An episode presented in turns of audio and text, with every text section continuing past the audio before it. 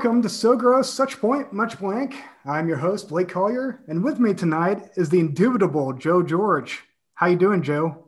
I'm impressed that you've changed to indubitable. I was about to feel uncomfortable with how you're going to objectify me with the term, and indubitable's great. Thank you. Thanks, Blake. Well, I mean, really, of, of the two of us, who who are people less likely to doubt? I have no idea how to answer that question. so Can to continue, sir. Okay, okay. So today's episode is one of our wild cards where we get the honor of interviewing, or if you will, baptizing our newest convert into the gospel of Grosse Pointe Blank. This may sound sacrilegious, and it probably is. But really, it's Joe and I attempting to experience this film anew, vicariously through the eyes of a new viewer, to get that rush back. And we are so happy to have Mike Jordan Lasky as our newest member. Welcome, Mike. Hey, thanks, guys. Nice to be with you. This was yeah. the first time I've ever been uh, invited onto a podcast because I tweeted something, uh, and then all of a sudden I had been invited, and uh, I thought it, I thought it was a joke, as did most people when I told them about it. But when I found out it was real, I was very excited. So thrilled, thrilled to be here. Well, I was I was actually about to ask you that, is you know, because I basically hooked you on Twitter through the equivalent of a cold call uh, tweet, and so. Uh, I wanted I wanted to know how random that experience was for you yeah so no I, I told like everyone about that uh, right after. So I, started with my my wife and i said you're never going to believe what happened. And she's like well you say that to me like all the time and usually your stories aren't that interesting. And i said no no this one is like out of left field crazy. Um, and so i explained that i had tweeted about it and all of a sudden had been invited to a podcast that's not a movie podcast that's not like a music and movies podcast it's not a john cusack podcast. It is a podcast it's only about this single movie uh, that they somehow make like every week and then I don't know, she thought that was hilarious. And then I told other friends, and they're just like, "You have to go on." And I was like, "Oh yeah, no, immediately, I, for sure, I'm going on."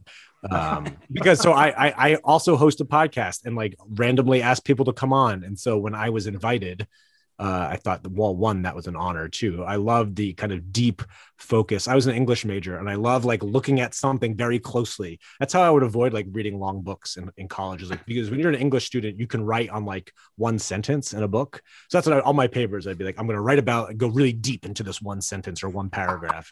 That's a good way of avoiding reading the whole book. You are going to fit really well on this podcast. yeah, no. So I, again, they, so the close magnifying glass on a single thing, I think that's, that's a lot of fun. So, well, and you know, the, the great irony of the podcast is that we actually don't spend a whole lot of time talking about Grosse Pointe Blank itself. These are the actual times when we get to talk about it specifically. Um, that and the analysis, minute by minute analysis episodes. Everything else is kind of just context. So, um, yeah, it's it, it, it was it's fun for me to like just find uh, people who have just watched it and be like, hey, you want to come on? And sometimes I get nothing back, and and sometimes I get Mike Jordan Lasky. so, it's a unique form of cyber stalking that Blake it really does, is. and really thank is. you for participating in it. And thank you for not being terrified. Uh, oh no, this is the way the this is the way the internet works. Yeah. This is the beauty of the internet, right? This is like the good that can come out of it. Yep, exactly. this exactly. is the only good that can come out of it. This Maybe extremely niche podcast that uh, that that may be forgotten in you know 50 years, but it was fun in the process. So. you, I was wow. gonna say if you can make it like two months, you're doing pretty. Good. Yeah, well. no kidding. We'll take it. We'll take it. Jeez. So, uh, so Mike, do you mind telling the listeners a little bit about yourself? Sure. Um, so my name, as you said, is Mike Jordan Lasky. That, that's because my wife's middle name is Jordan. When we got married, um, I said I, would like to take your last name as a second middle name as a sign of unity. And she said, "Oh, that's so sweet." But mostly it's because it lets me be Michael Jordan, which is awesome. um, so going on nine years of being Michael Jordan now, we have three kids, five and under, which is mayhem. Uh, the oldest has just had her second day of in-person kindergarten uh, after being online only. Uh, we live near DC in in Maryland. Uh, I work in, in DC when I'm in the office for um, the Jesuits, which is, who is a group of Catholic priests who run uh, a bunch of high schools and universities most famous of which probably like Georgetown, Boston College, Gonzaga, if you're a college basketball fan. Uh, and so just do like social media, uh, a podcast for them called AMDG, which stands for uh, our Latin motto. Can I say, can I speak Latin on the podcast? Oh, Is that allowed? Yeah. Yeah. So AMDG, which stands for Ad Majorem Dei Gloriam, which means for the greater glory of God, which is the motto of the Jesuits. So that's our podcast, um, which people can get wherever they listen to podcasts. And uh, we also run a website, social media, all that, that fun stuff. Um, so yeah, really, really like that work. We have people over the world. Yeah. So that's great. And um, yeah. And uh, don't really get to watch many movies because we usually fall asleep within the first few minutes of, of things after the kids are in bed. Uh, but did watch this movie lately in, in its entirety. Beautiful. Okay. Which raises the question: Why? Why? Why? Why now? This? why movie? now? Yeah, Yeah. why like 24 Yeah. years after it came out? Um, well, I th- it's on Amazon Prime now.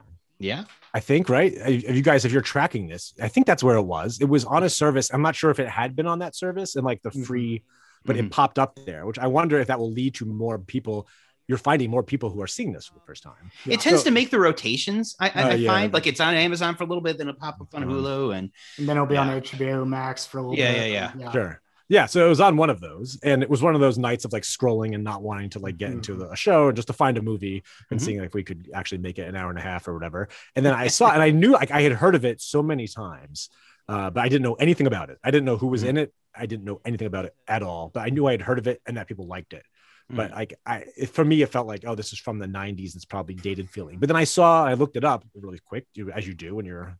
Mhm. And it's like, oh wait, John Cusack's in this. I love John Cusack. How do I not know that he's in this? It seems like, oh, it's a dark comedy. There's he's an assassin. Let's let's just try it, and we'll see how it goes. Because my wife and I, like, she's a huge like action thriller.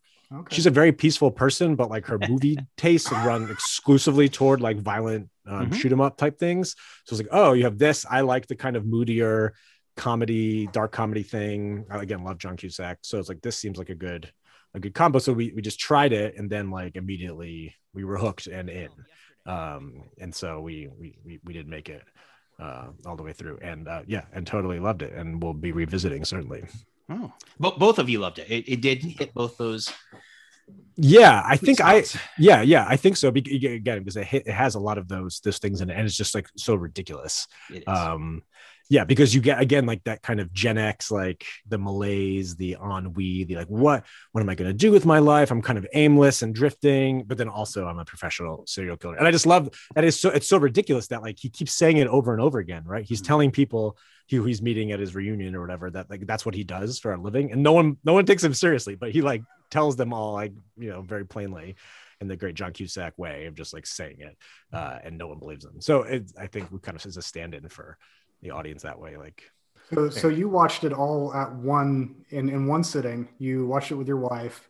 Give us like, did you watch it at your house on a big screen TV? Like, what what, what was yeah, no, we do. Our exclusive is watching is like we fall into bed and have the laptop, and you know, and I Okay, think we watched. We might have watched it in two nights. I don't even remember because Yeah. like every day is blurring together. It might have been over two viewings. No, because usually one of us is falling you know asleep no matter like what we try so yeah no not like a not an ideal viewing scenario besides the Yeah. fact that we are can immediately transition to um sleeping uh after watching something so um yeah not a not a strong setup for that and which is too bad because the music is so good which is another a whole other topic too but like the great soundtrack um so yeah so that Oh, yeah. that's that's our setting Sweet.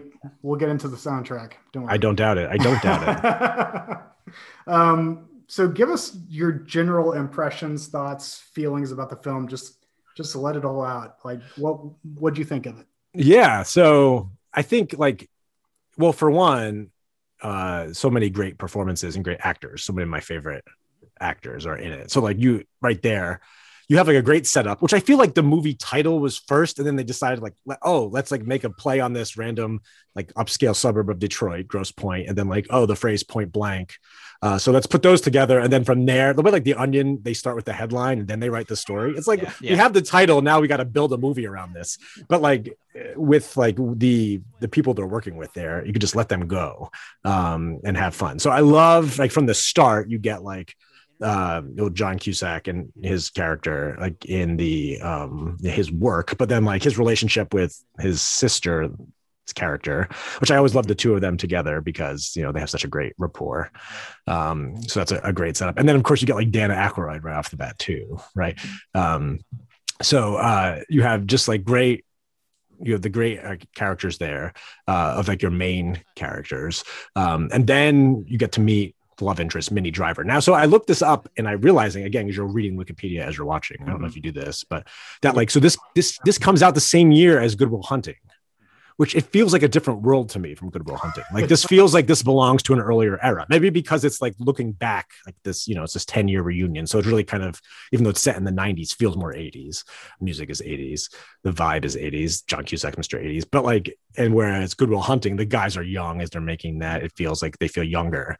But I don't know. I, I feel like Minnie Driver is just like, this is a, her best movie of 1997. Like, I feel like uh, this is more fun than Good Will Hunting. Yeah, yeah. So she's like super totally charming uh, in her like what a great job that would be like to sit in this amazing studio on this beautiful like main street and just sit and like talk into the microphone and play good music like that. I mean that's I guess is yeah and be, yeah exactly and like no one seems to care and just just hanging out. Um, and yet has enough listeners to stay in business. I mean, we can talk on microphones and say whatever we want, exactly, and we do, yeah. but nobody cares or listens. So right, it is the full dream. Yeah, exactly. No, yeah. It, so again, these old days, these you know radio days, whatever that is. But um, so and then their like their chemistry, uh, again because you have like this these two things running at the same time, which are like the nice romantic comedy like uh, John Cusack is kind of despised by parents and like you know sad sack guy, but also sensitive and but then also he's like shooting people. So like that, I mean, um, one of my my favorite scenes that like kind of brings those together is like when he goes back to his childhood house, right? He's just arrived, he's like looking around, well, the site of his childhood house, right? He goes and it's like turned into a convenience store. Mm-hmm. Um, you know what I'm talking about, I'm sure. Mm-hmm. And then he goes in and he's like talking to the the guy there and is like yelling at him about like when this when this happened. you think you are? Right. Yeah. So like that whole scene is a classic angry John Cusack. Um I feel like his the self-righteousness from like his character in high fidelity or whatever like those things he just like nails he's just doing this but then all of a sudden the place is like blowing up um like he rushes the guy out and it you know and then who yeah who is you know eh, like the the kind of like these smaller characters who pop in too like are just so like random and delightful. Like, what are you doing here? Like the um, you know, you have like uh who is so you have H- Hank Azaria is one who's like yeah. tracking him, and who is his like who is his other Jeremy Piven guy? is is his best friend. Is his buddy, right? Yeah, but yeah. Hank Azaria is with someone else, right? There's uh, two of them. K. Todd Freeman. Yeah. yeah. yeah, yeah, yeah, Okay, yeah. So these two, like, you have these two. You have the other guy who blows them up, like who blows up the place, which is like another yep. Kate, right? These other, yep. yeah. So like, and then like the Jeremy Piven, his friends from high school, totally like really kind of surreal scenes with some of those guys. Yeah. Right. I mean, like that was some of the stuff too that like made the thing. It it was not as straight ahead as it seems. Like, mm-hmm. oh, it's just like yeah. a funny like mashup of this guy who is an assassin and goes home. So it's like the romantic comedy 80s vibe thing with like yeah. the assassin movie. But then you have like these scenes with the guy who's like the rent a cop um yeah in like the nice neighborhood and then je- every scene jeremy piven's in and the scene at like at the dance itself that are just like they feel totally like kind of surreal do you, do you get that sense too like they like the like especially these jeremy piven interactions like mm-hmm. they're just like weird it's like they're a little bit weird in a way that i i thought it was interesting yeah i always found those a little especially the, the stuff with piven um kind of the opposite for me uh, it was always felt really lived in and and and realistic isn't quite the right word, but there's a verisimilitude within that world that if somebody did live in this version of Grosse Pointe in which a a uh, best friend from high school disappears for a decade and then just shows up again, I would react like Jeremy Piven did. That's that you're right that there's something surreal about it, but there's also yeah, that's the real human emotion in that moment, and and that's what I've always kind of liked about about the film is that for me, it, it runs less of an 80s vibe, even though I, I see definitely what you're saying. More of a uh, post Pulp Fiction black comedy uh, vibe that comes, you know, out of the 90s there, where there's all sorts of edgy bad comedy. And, and most of them are terrible. These mm-hmm. edgy murder comedies like Very Bad Things and uh, was it 10 Heads in a Duffel Bag and, and those sorts of yeah. things. All terrible garbage. And one of the ways that this avoids that trap is exactly the sort of stuff you're talking about is that it has all this room for extra characters and weird human interactions that I think feel absurd simply because they're happening within an absurd world. But mm-hmm. most of them, with the exception of of, uh, of Dan Aykroyd, ring true to me. Dan Aykroyd, I have no idea what he's doing in this movie, but that's that's a point where we differ.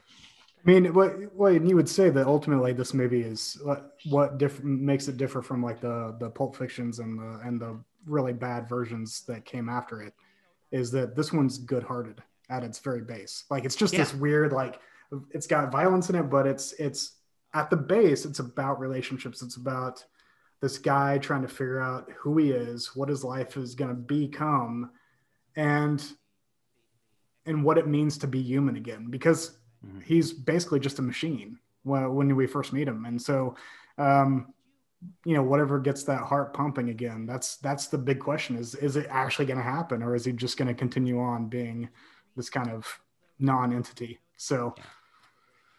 Well, the question of responsibility, which we've talked about mm-hmm. before, the "it's not me" uh, mm-hmm. refrain that gets gets carried out through there. If, if it's not him who's doing these, who is it actually? And his kind of movement into responsibility from everything from the people he's killing to the girl he stood up in high school. You know, mm-hmm. all of mm-hmm. those have to kind of come together.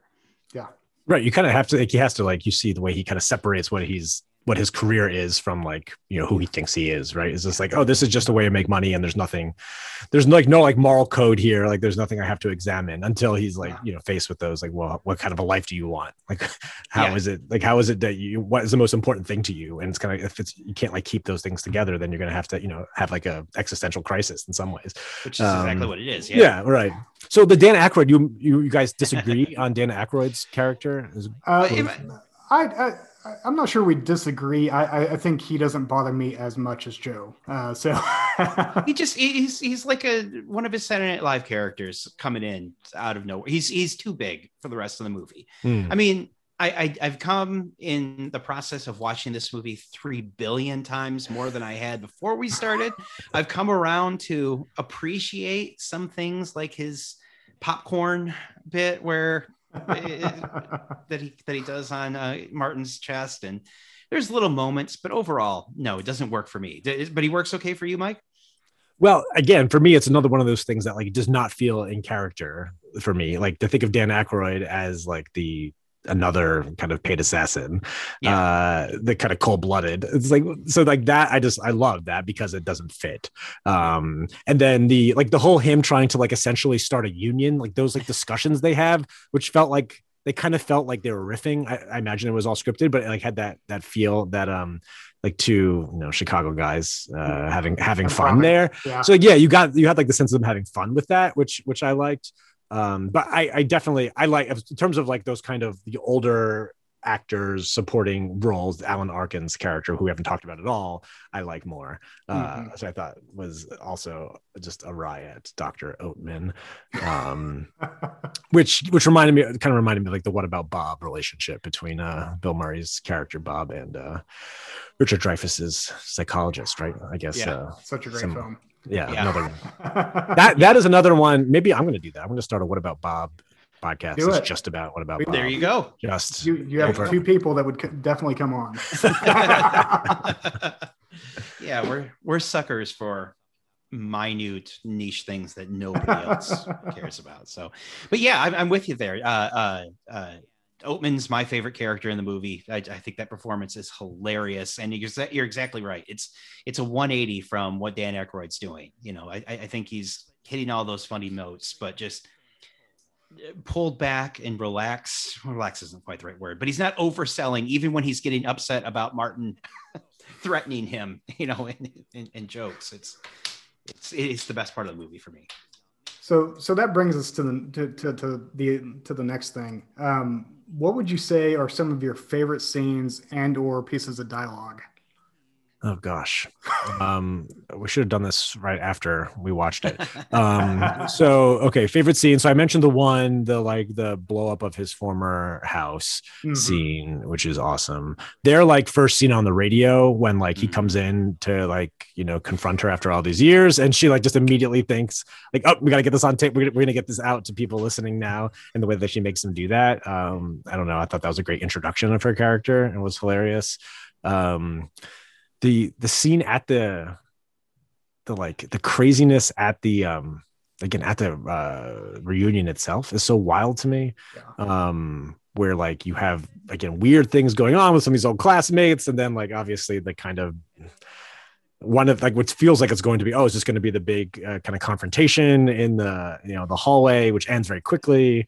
Um and again people was like this is that for me felt like a kind of a such a weird but great scene uh but then of course like obviously like the climactic scene like in the the house when he's like trying to win debbie over and like protect her and her father while also like fighting off uh dan Aykroyd. Uh, just hilarious um Yeah. there's just so many though again each of the the little things um i think that the movie it moves because it just feels like each each scene itself is like was set up uh to like let the performers like just go and do the, like what they do best Yeah, Um, yeah, it almost feels like it's designed to be that kind of film, like to to basically just get as many quotable lines in the script as possible to keep it. so like what what are like what are some of the quotes that like are famous? I'm trying to think like what are people like go to? Like do you guys use Uh, it in, when, you, when you like quote the movie in conversation with each other or other people who have watched it?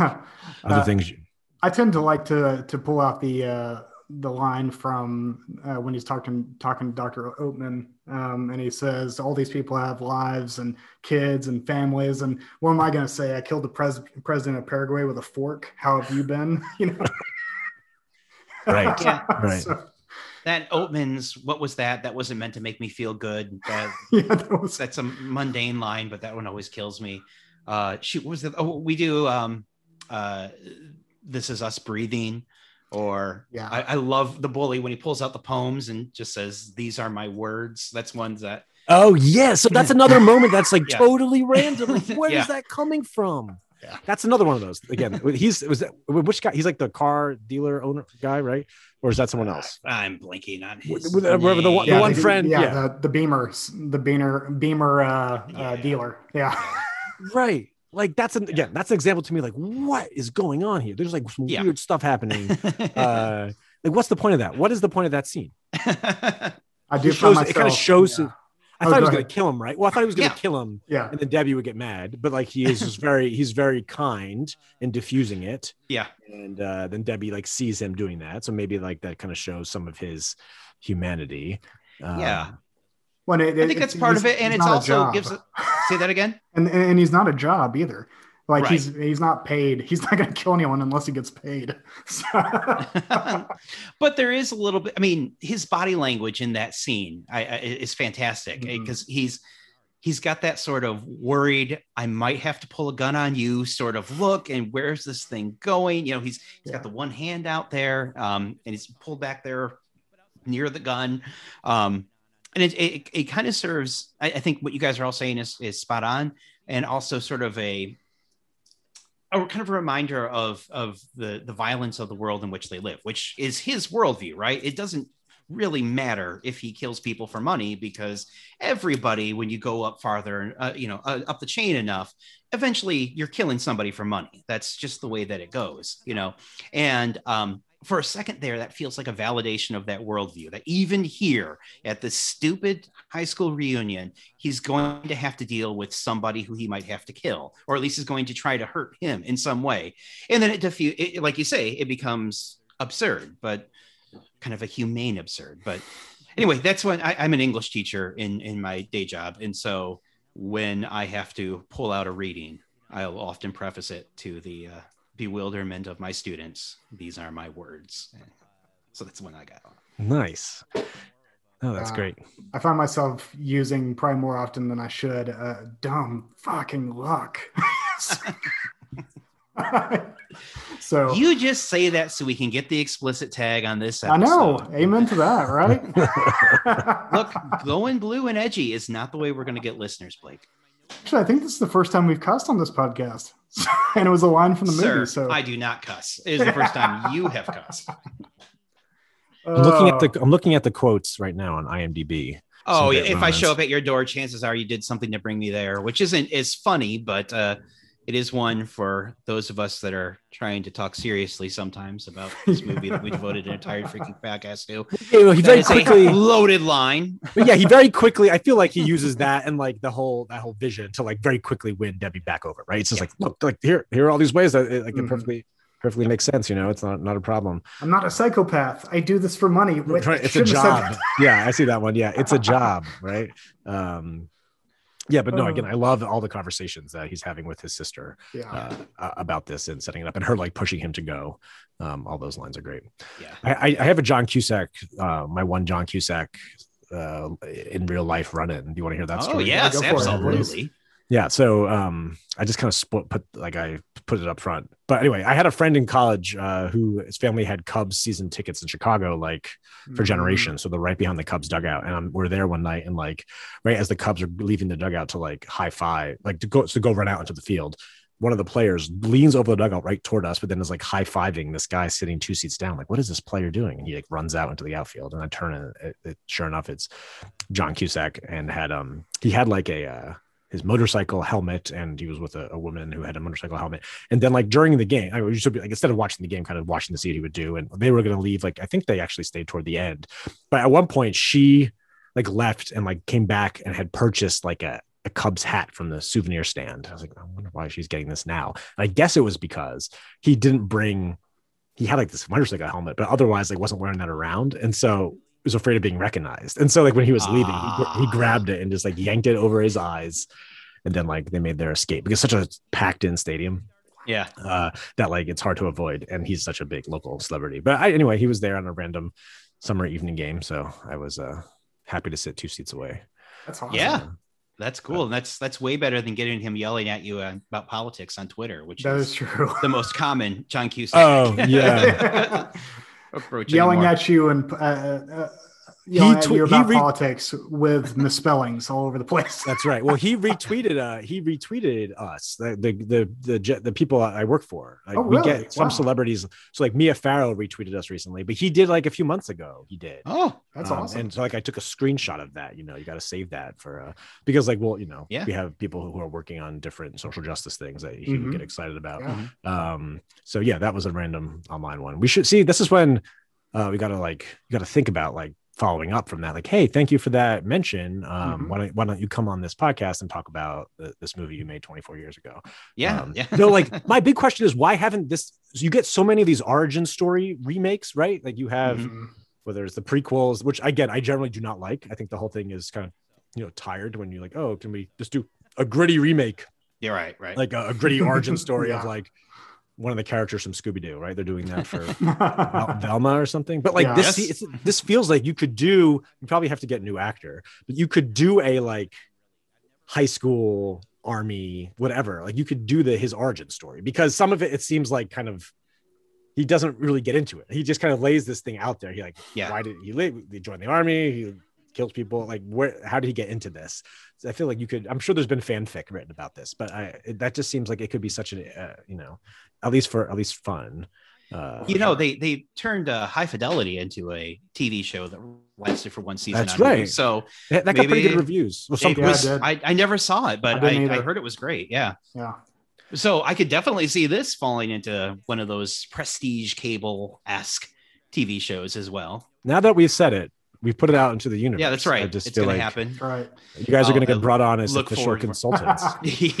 Actually, you know, more than more than anything, if we just became the like the host for the companion podcast, we, we would be happy. So right. Well, yeah, Our we after it. gross chat Yeah. special after Exactly. every episode where we have to gush about how great that was. Yeah.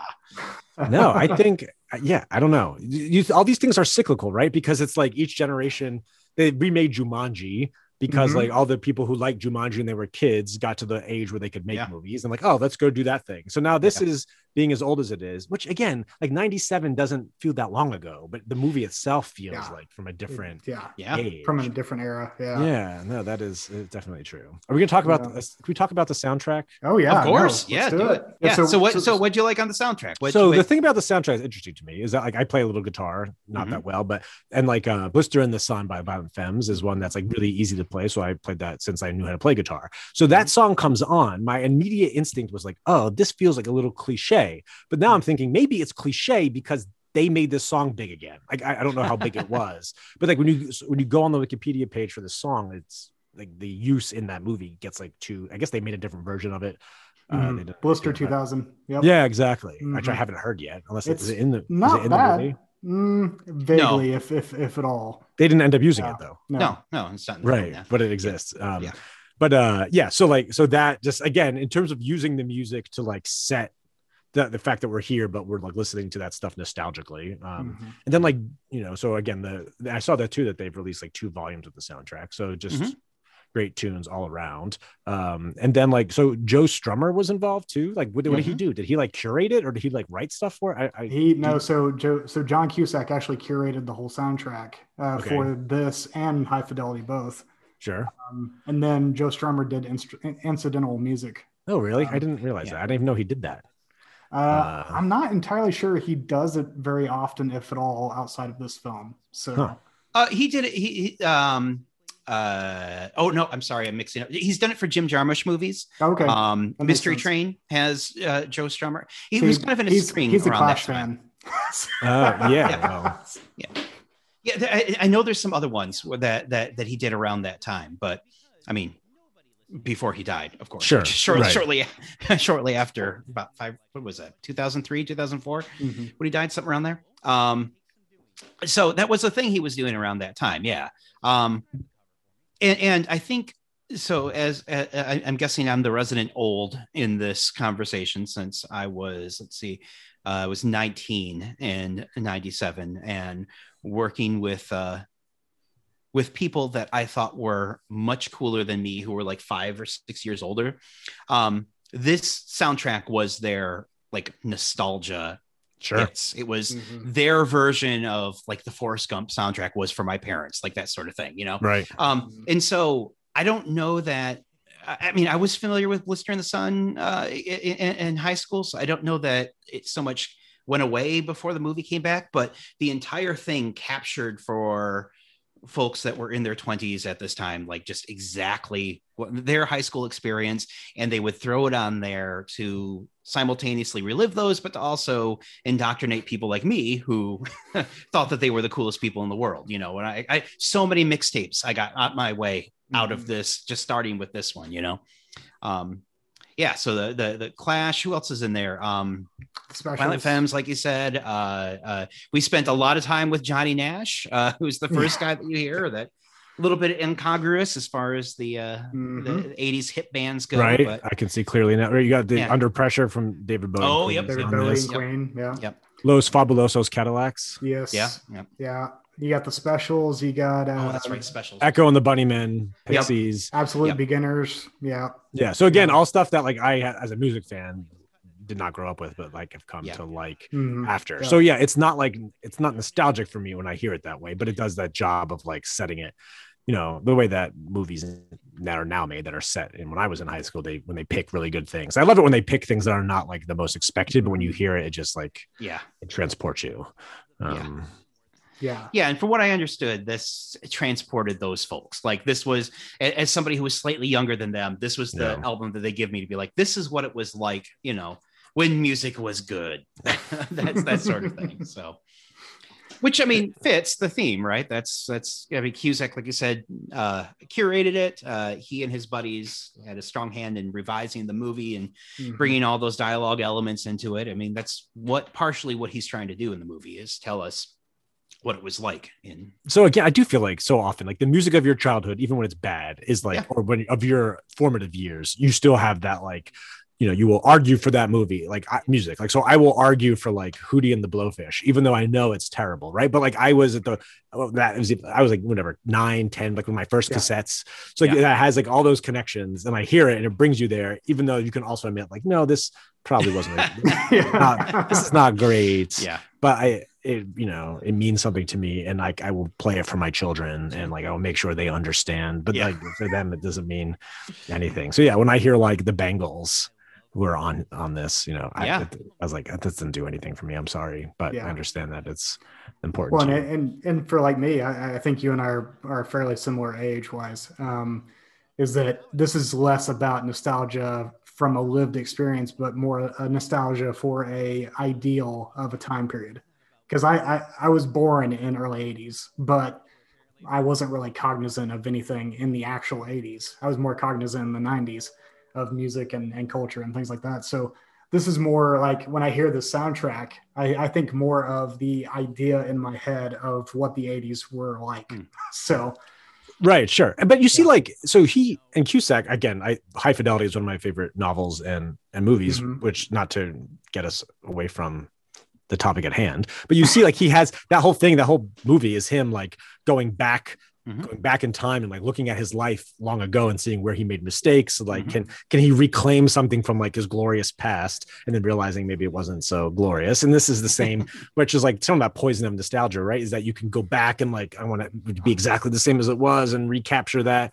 you know that moment and he has like that you know that desire to to do that um, but then realizes that it's not so neat like you can't just like waltz back in you know i think uh, it is amazing like how clearly like traumatized people were that he had just mm-hmm. like had vanished uh, but yeah. like them having to dig into that and him having to face that um yeah so that's a really interesting movie about he seems to be someone very interested in nostalgia right? And like what mm-hmm. what it does um to someone how like helpful or not helpful it can be is there a way to like so he does i mean in some ways like he goes back and seems to like get the girl right? So like mm-hmm. it's it sort of works but he has to like do some of that like examination of his own life in the process i guess but, yeah. um so so the big question of the night is do you have any critiques of the film? Anything that just made you cringe or didn't work for you i feel like it holds up pretty well i you know i a lot sometimes it feels like comedies especially like it's hard to like jokes just don't last that well. Like even if you if I go back and watch like even The Office, which was from like you know 2004 or five early episodes of The Office, mm-hmm. I just found like oh the humor doesn't quite work anymore. It's like such a different context. It just doesn't land the same way. But I find like um maybe because I, I don't know why it works exactly. There are like a lot of things in this sort of like the dark comedy space is again pretty is a crowded one. But I think like just maybe it's just the strength of the performances and the writing is good um, and it moves and it's like a just weird enough at least in my mind that like it keeps you interested that it's not just like following beat for beat that like it's not all that predictable um that like it it's still like it works i, I do i guess like I can see the, you know, the Aykroyd critiques, the see not quite fit in like the vibe here. They just want the big name. Um, mm-hmm.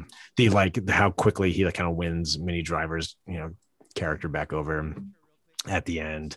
I was reading in the in the uh, on the Wikipedia page. It said that um, Roger Ebert did not like the the ending. He found it not clever, not that clever. Yeah. But um, I found I but I found like the whole thing with him like trying to like you know talking to uh, her and her dad while he's like running away and like trying to have this deep conversation. That was just like to me, it summed up the movie so well because that yeah. was like, um, this is kind of what it is: is that you're you're these these genres coming together, this person's life and what he wants his life to be coming together at a point or having to choose. Um, and yeah, so it just felt, you know, that for me it, it, made sense to kind of cap it off that way. Yeah. um when it kind of goes to the to, to, the point that we were making earlier that that because it's such a good natured a good hearted film it almost wouldn't have been that if it hadn't have ended some other way. Um if he hadn't have gotten the girl or if he hadn't have uh, found a new reason to live or, or or whatever you want to say is the point of the film it almost needed that kind of fairy tale ending uh, in order for it to be kind of good natured uh, from the beginning to the end. right. So, I mean, and it doesn't take itself too seriously, no, right? Because it does no. that and like it kind of acknowledges its you know craziness. I think again, as we were saying, like when he keeps telling everyone what he does and no one believes him, and like it acknowledges that kind of winkingly that it's crazy. Um, but then you you see like so you mentioned Tarantino, who like I also love, right? But Mhm. like there's he- Tarantino takes himself very seriously, right? What he's doing, this is like high cinema, this is art, um, and which is great, and I and I love it. But there is something nice about like you get people like friends. It feels like friends getting together to like do something fun that they're gonna like love making, and like I just love watching people do that. Like people who are talented doing that. Um, that makes, especially now in life, like I feel like I with like kids and like the exhaustion of like a pandemic is like I don't want I don't want like capital A art very often. I want things that are like carefully crafted and enjoyable and maybe like a little gives you something to think about, but it's like you're going to be able to kind of watch it and then go to sleep and uh, then do something else. I don't know. It just kind of hit. It just felt like it came right at the right time and, and hit the mark Right. for us uh, at this stage of kind of you know being stuck in the house for a year.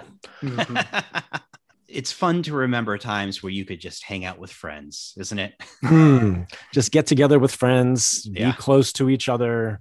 you know, even hug Uh, each other. You know. yeah. It's going to feel like it's been 10 years by the time that uh, Yep. we get this. So we'll, Very we'll all be so. little Martin Blanks. Uh, yeah it will be interesting it will be interesting to see like what kind of art comes in the next like what kind of movies Yeah. or music comes in the next 10 years like i mean i've been amazed that like people have made stuff during this time Mhm. um at all but like what like people kind of processing this over the next or like even kids now for whom this will be the defining thing of their generation like Yeah. Exactly. what does that look like for them when they're like in 30 years making things about Yeah. their you know their time their nostalgia time uh now um uh, that's this feels awful Yeah, no kidding. Yeah. And the But, first uh, few movies that have come out under pandemic, with the exception of Host, Host was good. The the rest have been not so great. So hopefully it'll get a little bit better. I do, I do think like there will be this. I just feel it's pent up. Like I feel like maybe we'll move toward this explosion of just like pure joy and release, and so you'll see like just very happy, funny, fun things being done. I hope and- so. Yeah. Yeah, that's that's what that's what I'll be in the mood for. Certainly. Yeah. Your Um, lips to God's ears. That, that sounds great. so so that brings up a good kind of I, I think this is a good way to kind of round out the, the conversation and it gives you a chance knowing what you do for a living. Um, did you find anything about the film to be thematically compelling or did you see any kind of transcendence uh, or any ideas that were capturing you on uh, uh, more than just an entertain an, an entertainment level? yeah i do th- well the stuff about nostalgia we're talking about i think is Mhm. interesting and often like you know i wonder about um the like what do what what are we supposed to do with our life?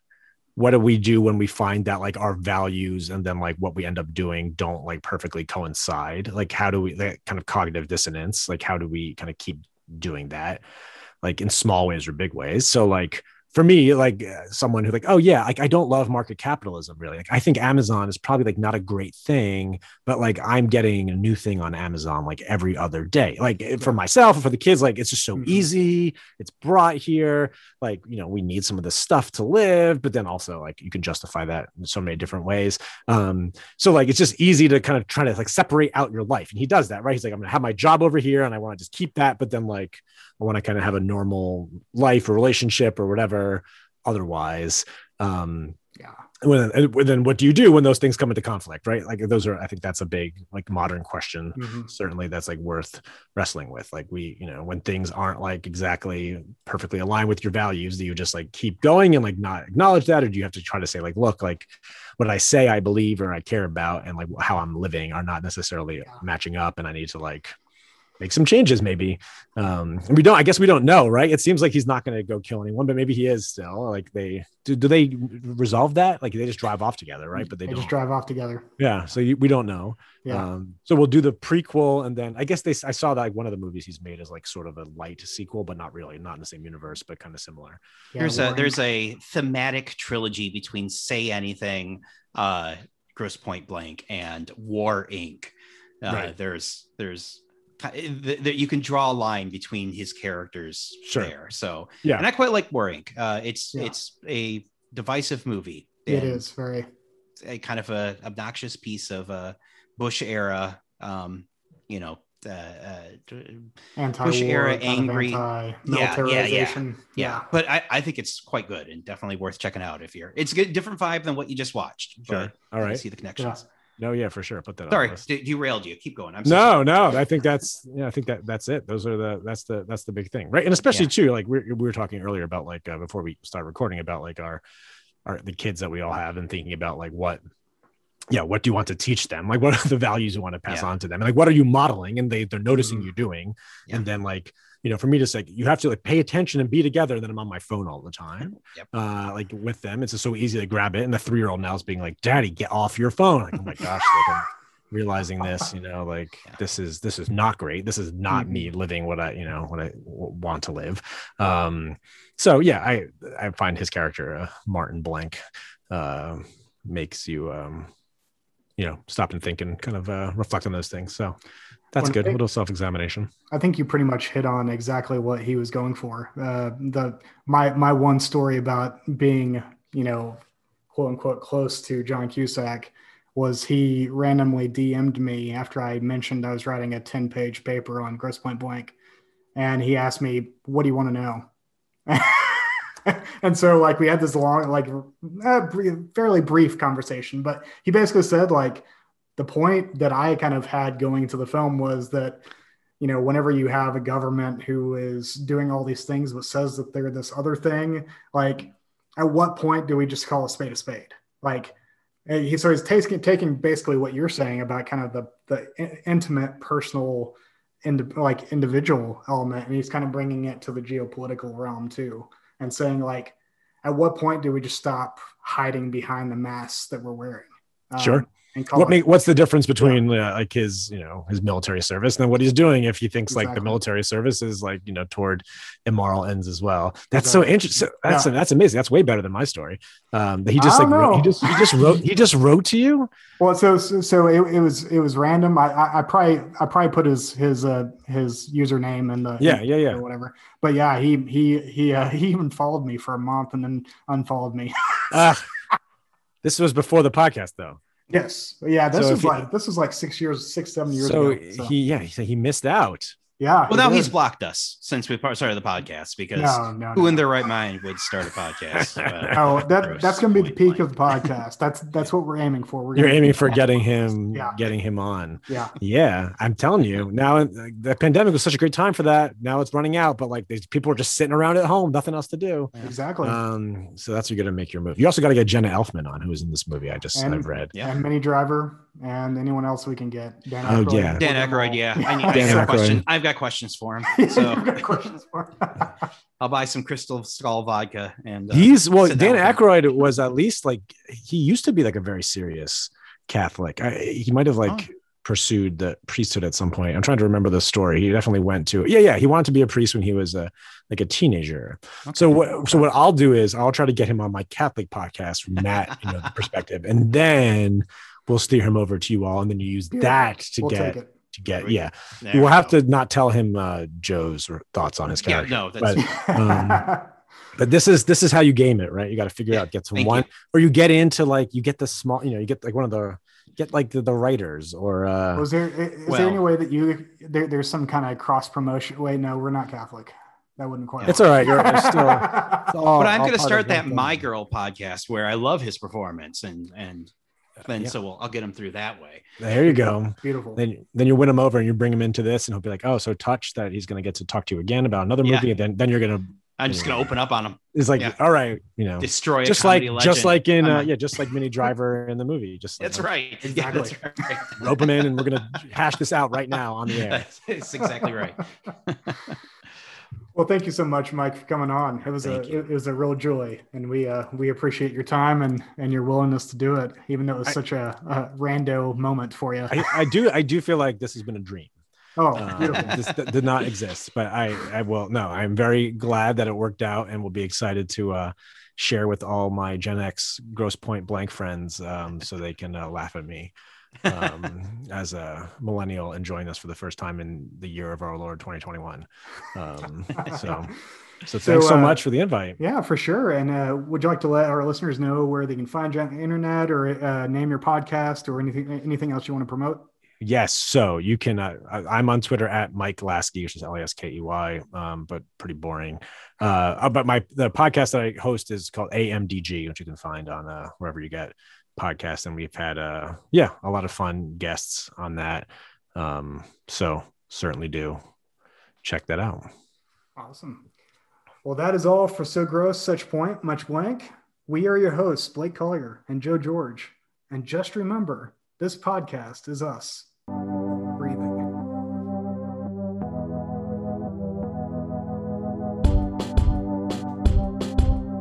Thank you for listening to So Gross, Such Point, Much Blank on the Film Inquiry Podcast Network. If you like what you've heard, head on over to Apple Podcasts or iTunes or wherever you get your podcasts and leave us a good review. Every little bit of feedback that we get helps us do more of what we do. Our podcast music comes from Yons. You can find more of Yons' work at yonsofficial.com, and that's spelled Y O N S. Our podcast music comes from Jeff Hansen. Our podcast artwork comes from Jeff Wyrick. You can follow us on Facebook and on Twitter at So Gross Pod, and that's gross with an E. You can follow Blake on Twitter at Lost in Osmosis, and you can follow Joe on Twitter at JAGeorgeII. Thanks again for listening, and we'll see you next week with more So Gross, Such Point, Much Blank. Hey, bing, bing, bing, bing, bang. Popcorn. Yeah, whatever.